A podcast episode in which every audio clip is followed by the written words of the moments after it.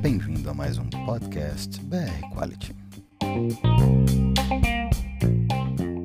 As notificações do Sistema de Vigilância Alimentar e Nutricional de 2019 revelam que 16,33% das crianças brasileiras entre 5 e 10 anos estão com sobrepeso, 9,38% com obesidade e 5,22% com obesidade grave. Em relação aos adolescentes, 18% apresentaram sobrepeso e 9,53% são obesos e 3,98% têm obesidade grave. Olá! Nos podcasts anteriores, conversamos um pouco sobre os acordos para redução de gorduras e sal nos alimentos. Hoje vamos falar sobre o açúcar. Sabemos que o alto consumo de açúcar eleva o risco de obesidade e doenças crônicas como diabetes, hipertensão e câncer.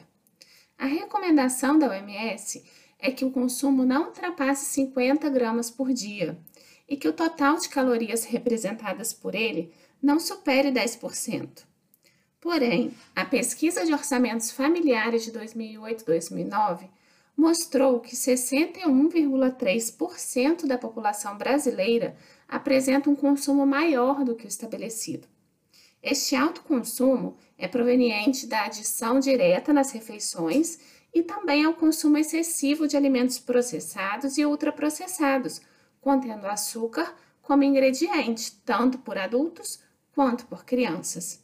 Segundo a Pesquisa Nacional de Saúde de 2019, realizada pelo IBGE, uma em cada quatro pessoas de 18 anos ou mais de idade no Brasil está obesa, o que equivale a 41 milhões de pessoas. Mesmo com este cenário, não existe no Brasil uma legislação específica para a redução do teor de açúcar adicionado aos alimentos industrializados. Assim como no caso do sódio, foi assinado um termo de compromisso voluntário entre o Ministério da Saúde e representantes da indústria de alimentos em 2018.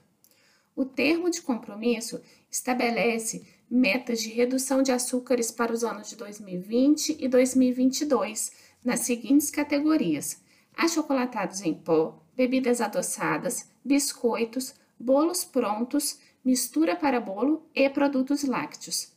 Somadas as metas, o acordo prevê reduzir 144 mil toneladas de açúcar. Porém, não encontramos nenhum relatório de acompanhamento no site da Anvisa referente ao cumprimento das metas pactuadas para 2020. Vamos ficar de olho para passar para vocês assim que publicado. Outros países, como Nova Zelândia, Estados Unidos e Inglaterra, possuem também iniciativas voluntárias que visam essa redução.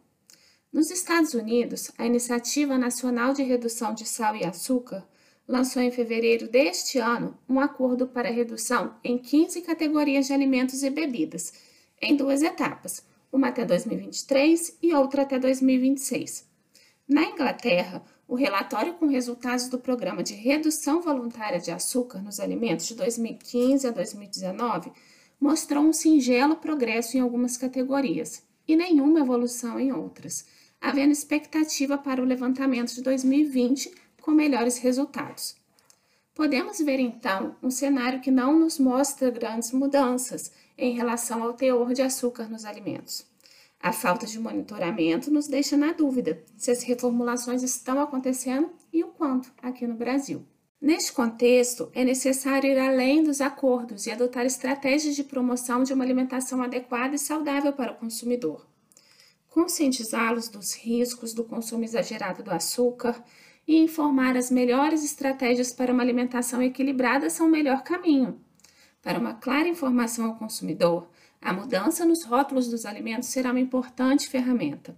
Com a nova lei de rotulagem nutricional, caso o produto seja considerado de alto teor de açúcar adicionado, por exemplo, essa informação constará na parte frontal do rótulo.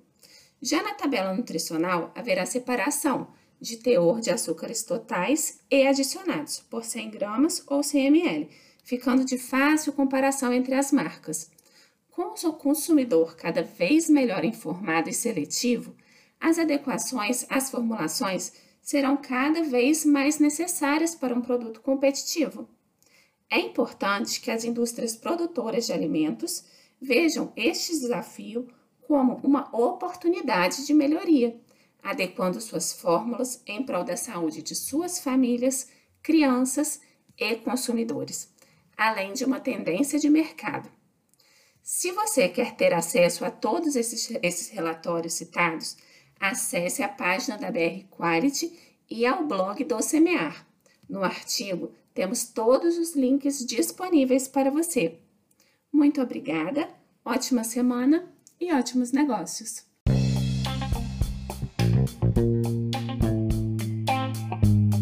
Este podcast foi um oferecimento da BR Quality.